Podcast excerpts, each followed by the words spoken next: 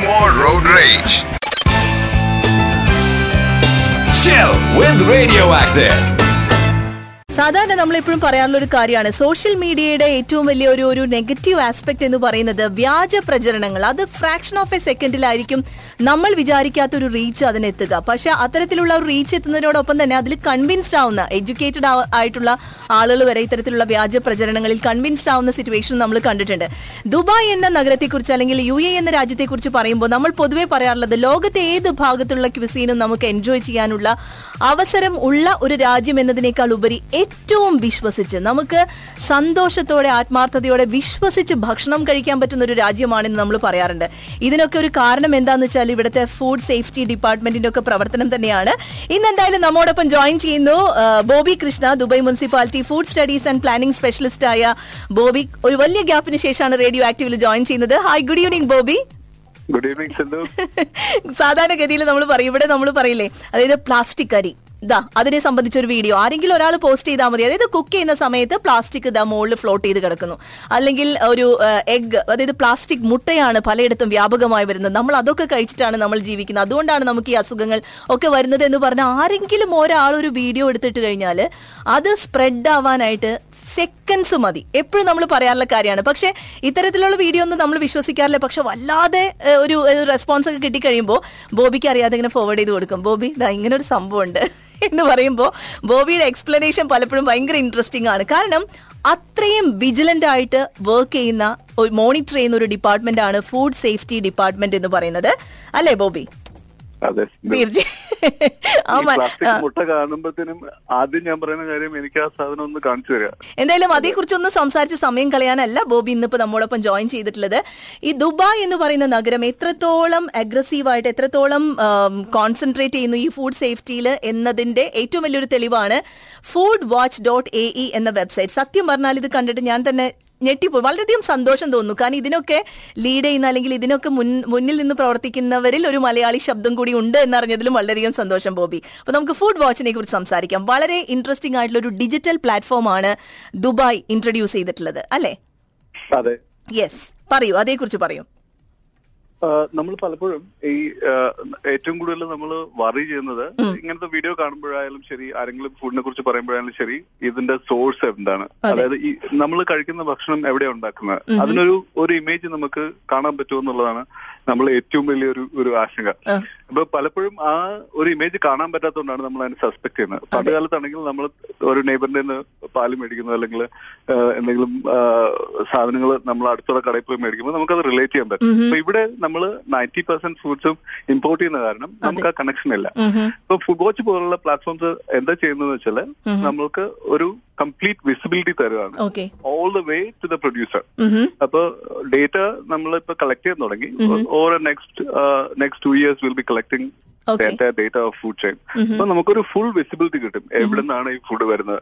ഈ പ്രോഡക്റ്റിലെ ഇൻഗ്രീഡിയൻസ് എന്തൊക്കെയാണ്? ആഹാ ഇതിൽ എന്തൊക്കെ നിങ്ങൾക്ക് താല്പര്യമുള്ള സാധനങ്ങൾ നിങ്ങൾക്ക് നിങ്ങൾക്ക് ചൂസ് ചെയ്യാൻ പറ്റും? നിങ്ങൾക്ക് കസ്റ്റമൈസ് ചെയ്യാൻ പറ്റും. നിങ്ങളുടെ ഇപ്പൊ ഒരു അലർജി ഉള്ള ആൾക്ക് കസ്റ്റമൈസ് ചെയ്തിട്ട് ആ ഫുഡ് ഒഴിവാക്കാൻ പറ്റും. അതുപോലെ റെസ്റ്റോറന്റിലെ ഭക്ഷണങ്ങൾ കംപ്ലീറ്റ് മെനു അനാലിസിസ് ചെയ്തിട്ട് ഞങ്ങൾ അപ്ലോഡ് ചെയ്യും. സോ നിങ്ങൾ സെർച്ച് ചെയ്യുമ്പോൾ നിങ്ങൾക്ക് കസ്റ്റമൈസ്ഡ് ആയിട്ട് ഇപ്പൊ ഒരു ക്വിസീന്റെ ഫെമിലാരിറ്റി ഉണ്ടെങ്കിൽ ഒരു ക്വിസീൻ താല്പര്യം ഉണ്ടെങ്കിൽ സുഷി കഴിക്കണമെന്നുണ്ടെന്നുണ്ടെങ്കിൽ ആ റെസ്റ്റോറന്റ് മാത്രം കഴിക്കാം. അല്ലെന്നുണ്ടെങ്കിൽ നിങ്ങൾക്ക് ഇപ്പൊ അലർജി ഉണ്ട് അപ്പൊ പീനട്സ് ഉള്ള ഒരു ഭക്ഷണം ഒഴിവാക്കണം എന്നുണ്ടെങ്കിൽ അത് നിങ്ങൾക്ക് ഡിജിറ്റലി തന്നെ സെർച്ച് ചെയ്തിട്ട്. നിങ്ങൾക്ക് അത് ഇല്ലാത്ത ഭക്ഷണങ്ങൾ അത് അത് അത് റെസ്റ്റോറന്റിൽ കണ്ടുപിടിക്കാനും പറ്റും. ഓക്കെ. ഇപ്പൊ എന്തായാലും ഇതൊരു ഇംപ്ലിമെന്റ് ചെയ്യുന്ന ഒരു പ്രോസസ്സിലാണ് നടന്നുകൊണ്ടിരിക്കുന്നത് അല്ലെ? ഇപ്പോ ഡേറ്റ കളക്ഷൻ നടന്നുകൊണ്ടിരിക്കുന്നു.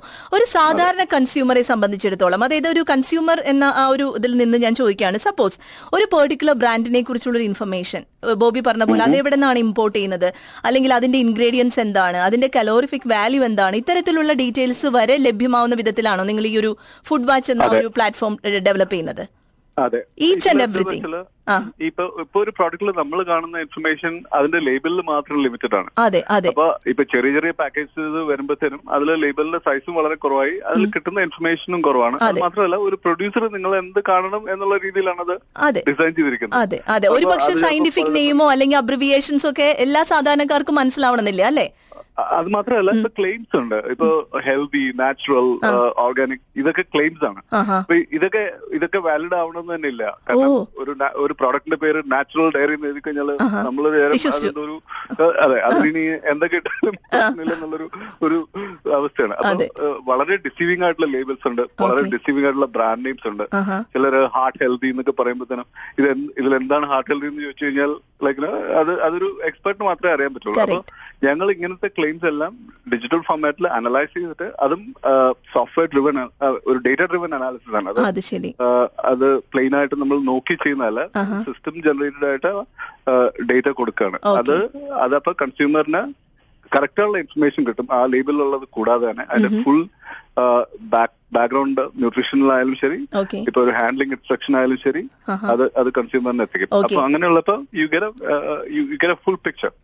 അപ്പൊ ഇതുപോലെ തന്നെ ഇപ്പൊ സപ്പോസ് ഏതെങ്കിലും ഒരു കൺസ്യൂമറിന് ഒരു എൻഡ് യൂസറിന് എന്തെങ്കിലും ഒരു പ്രോഡക്റ്റിനെ കുറിച്ച് ഒരു കംപ്ലൈന്റ് ഉണ്ടെങ്കിൽ അതിനെ കുറിച്ചുള്ള ഫർദർ ഡീറ്റെയിൽസ് ഒക്കെ അറിയണമെന്നുണ്ടെങ്കിൽ ഓഫ് കോഴ്സ് ഈ ഒരു പ്ലാറ്റ്ഫോം ഈ ഒരു ഡിജിറ്റൽ പ്ലാറ്റ്ഫോം അതിന്റെ ഒരു ഇന്റർഫേസ് ആയിട്ട് നിൽക്കും അല്ലേ? നിങ്ങൾക്ക് വിസിബിലിറ്റി ഇപ്പൊ ഇപ്പൊ ട്രേസബിലിറ്റിയിൽ ചില സമയത്ത് കോൺഫിഡൻഷ്യാലിറ്റി കാരണം എല്ലാ ഡേറ്റയും കാണാൻ പറ്റില്ല. പക്ഷെ അതേ സമയത്ത് നിങ്ങൾക്ക് അറിയാം ഇത് ഏതൊക്കെ ചാനലിൽ കൂടെ പാസ് ചെയ്തിട്ടുണ്ട് എന്തൊക്കെ വെരിഫിക്കേഷൻ നടന്നിട്ടുണ്ട്. ഓക്കെ. അഥവാ വെരിഫിക്കേഷൻ നടന്നിട്ടില്ലെങ്കിൽ നിങ്ങൾക്ക് നടന്നില്ല എന്നും കാണാം.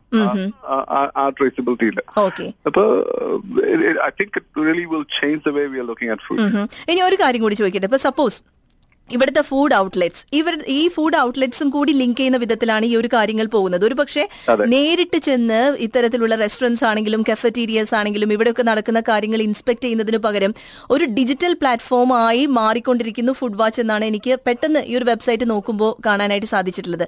ഇതെങ്ങനെയാണ് ലിങ്ക് ചെയ്യുന്നത്? ഇപ്പോൾ ബോബി പറഞ്ഞു ഓരോ മെനു ഇപ്പോൾ സെർവ് ചെയ്യുന്ന ഓരോ മെനുവിന്റെ ഡീറ്റെയിൽസും അതിന്റെ ഇൻഗ്രീഡിയൻസും അല്ലെങ്കിൽ കലോറിഫിക് വാല്യൂ വരെ പ്രൊവൈഡ് ചെയ്യുന്ന വിധത്തിലേക്ക് കാര്യങ്ങൾ മാറുന്നു. നമുക്ക് ഇമാജിൻ ചെയ്യാൻ പറ്റുന്നില്ല. ഒരു സാധാരണക്കാരന് പെട്ടെന്ന് പറയുമ്പോൾ എത്രത്തോളം ഇൻഡെപ്ത് ആയിട്ടാണ് ഈ ഒരു കാര്യം ഇംപ്ലിമെന്റ് ചെയ്യാൻ നിങ്ങൾ തീരുമാനിച്ചിട്ടുള്ളത്? അത് ഇതൊരു ഒരു ഒരു സയന്റിഫിക് മെത്തഡോളജിയാണ് അപ്പൊ നമുക്കൊരു റെസ്റ്റോറന്റിലെ അല്ലെങ്കിൽ ഒരു ഫാക്ടറിയിലോ അവിടെ എന്താ ഉണ്ടാക്കുന്നതെന്ന് അറിഞ്ഞു കഴിഞ്ഞാൽ നമുക്ക് എന്തൊക്കെ ഫുഡാണ് ഉണ്ടാക്കുന്നത് അറിഞ്ഞാൽ അതിന്റെ റിസ്ക് നമുക്ക് സയന്റിഫിക്കലായിട്ട് അറിയാം. അപ്പൊ ഇപ്പൊ ചില പ്രോഡക്ട്സിന് സ്പെസിഫിക് റിസ്ക് ഉണ്ട്. അതിനെന്ത് കൺട്രോൾസ് വേണം എന്നുള്ളത് നമ്മൾ അറിയാം. അപ്പൊ ഈ നമുക്കറിയാവുന്ന കാരണം നമ്മൾ ആ സിസ്റ്റംസ് ബിൽഡ് ചെയ്തിട്ടുണ്ട്. അപ്പൊ ഒരു ഒരു റെസ്റ്റോറന്റ് ഒരുപാട് ചിക്കൻ ഗ്രില്ല് ചെയ്യുന്നുണ്ടെങ്കിൽ നമ്മൾ അതിന്റെ റിക്വയർമെന്റ് എന്ന് വെച്ചാൽ ആ റെസ്റ്റോറന്റിലെ മാനേജർ അല്ലെങ്കിൽ ഷെഫ് ഫ്രീക്വന്റ് ആയിട്ട് ടെമ്പറേച്ചർ ചെക്ക് ചെയ്ത്. ഡേറ്റ സിസ്റ്റത്തിലോട്ട് എന്റർ ചെയ്യണം. ഇനി അഥവാ എൻട്രി ചെയ്തില്ല എന്നുണ്ടെങ്കിൽ അവിടെ ഞങ്ങൾ ലോ കോൺഫിഡൻസ് ആയിട്ട് കാണിക്കും. അതായത് അത് അവർ ചെയ്യേണ്ട കാര്യങ്ങൾ ചെയ്യുന്നില്ല എന്ന് നിങ്ങൾക്ക്.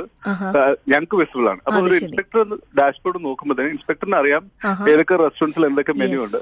അവിടെ എന്തൊക്കെ കൺട്രോൾസ് ഉണ്ട്. ആ കൺട്രോൾസ് എല്ലാം അവർ ശരിയായിട്ട് ചെയ്യുന്നുണ്ടോ?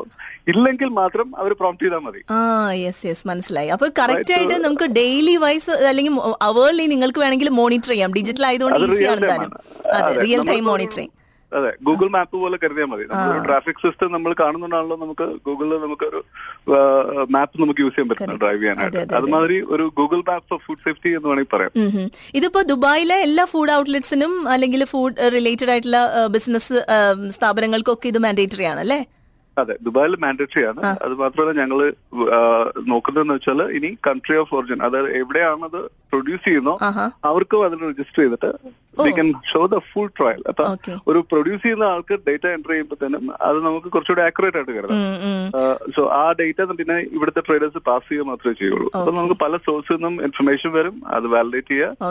അത് കസ്റ്റമറിന് അപ്പൊ ഇവിടെ ഈ ഒരു രാജ്യത്ത് ഇമ്പോർട്ട് ചെയ്യപ്പെടുന്ന എല്ലാ ഫുഡ് ഐറ്റത്തിനും ഈ പറഞ്ഞ പോലെ തന്നെ ഒരു അഷ്വറൻസ് ക്വാളിറ്റി അഷ്വറൻസ് ഉറപ്പാക്കാനായിട്ട് ഡിജിറ്റൽ അല്ല ഈ ഒരു ഫുഡ് വാച്ച് സഹായിക്കും അല്ലേ? സ്റ്റെപ്പ് ബൈ സ്റ്റെപ്പ് ആയിട്ട്. അതെ അതായത് ഒരു ട്രാൻസ്പെറൻസി മോഡലാണ് ഇതിപ്പോ ചില കാര്യങ്ങൾ ഇപ്പൊ നമുക്ക് കൺട്രോൾ ഇല്ല നമുക്ക് അറിയില്ല എന്നുണ്ടെങ്കിൽ അറിയില്ലെന്ന് നിങ്ങൾക്ക് മനസ്സിലാക്കാൻ സാധിക്കും. ഇത് മുനിസിപ്പാലിറ്റിയുടെ കണ്ണിൽ കൂടെ വന്നതല്ല.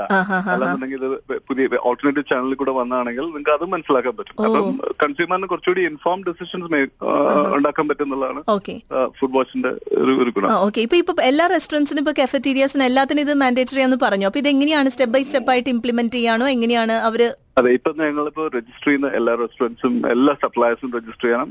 അത് കഴിഞ്ഞിട്ട് അവിടുത്തെ ഫുഡ് ഹാൻഡ്ലേഴ്സ് രജിസ്റ്റർ ചെയ്യണം. എല്ലാ വെഹിക്കിൾസും പ്ലാറ്റ്ഫോം രജിസ്റ്റർ ചെയ്യണം.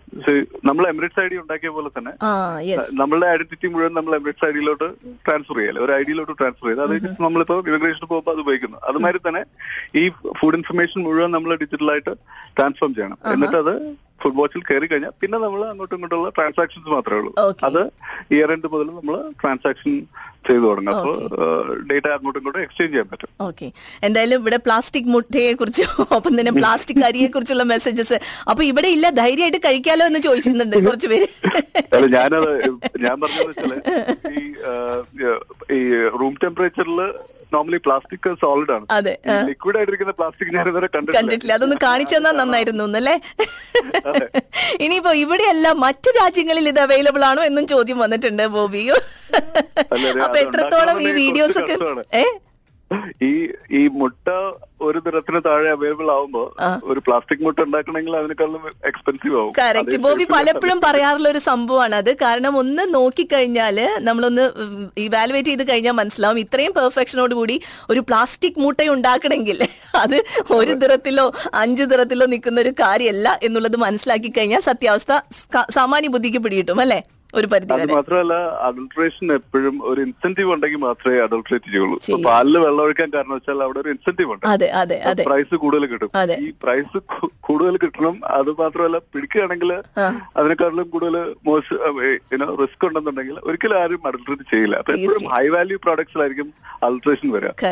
അപ്പൊ ഇവിടെ ഇപ്പൊ സാഫ്രൺ അല്ലെങ്കിൽ ഒലിവ് ഓയിൽ ഇങ്ങനത്തെ ഹൈ എൻഡ് പ്രോഡക്ട്സ് അല്ലെങ്കിൽ ഒരു ക്ലെയിം മാറ്റി പറയാം ഞാനിപ്പോ ഓർഗാനിക് പ്രോഡക്റ്റ് ആണെന്ന് പറഞ്ഞിട്ട് ഞാൻ ഒരു നോൺ ഓർഗാനിക് അല്ലെങ്കിൽ ഒരു പ്രോഡക്റ്റ് പ്രോഫിറ്റ് കൂടുതലായിരിക്കും അല്ലെ? മാർജിൻ കൂടുതലായിരിക്കും. ഇപ്പൊ ഒരു ഫാം സാൽമൺ അല്ലെങ്കിൽ വൈൽഡ് കൗട്ട് സാൽമൺ എന്ന് പറയുമ്പോഴത്തേനും we are able to we are willing wild caught salmon we are willing to pay more അവിടെയാണ് ഫുഡ് ഫ്രോഡ് നോർമലി കൂടുതൽ കാണുന്നത്. When people actually claim something and they deliver something okay basic ആയിട്ടുള്ള ഒരു കാര്യമാണ്. നമുക്ക് നമ്മുടെ സാമാന്യ ബുദ്ധിയിൽ ഒന്ന് അനലൈസ് ചെയ്താൽ കാര്യം പിടികിട്ടുന്ന വിധത്തിലാണ് ബോബി പറഞ്ഞു നിർത്തിയത്. Thank you so much Bobby. Thank you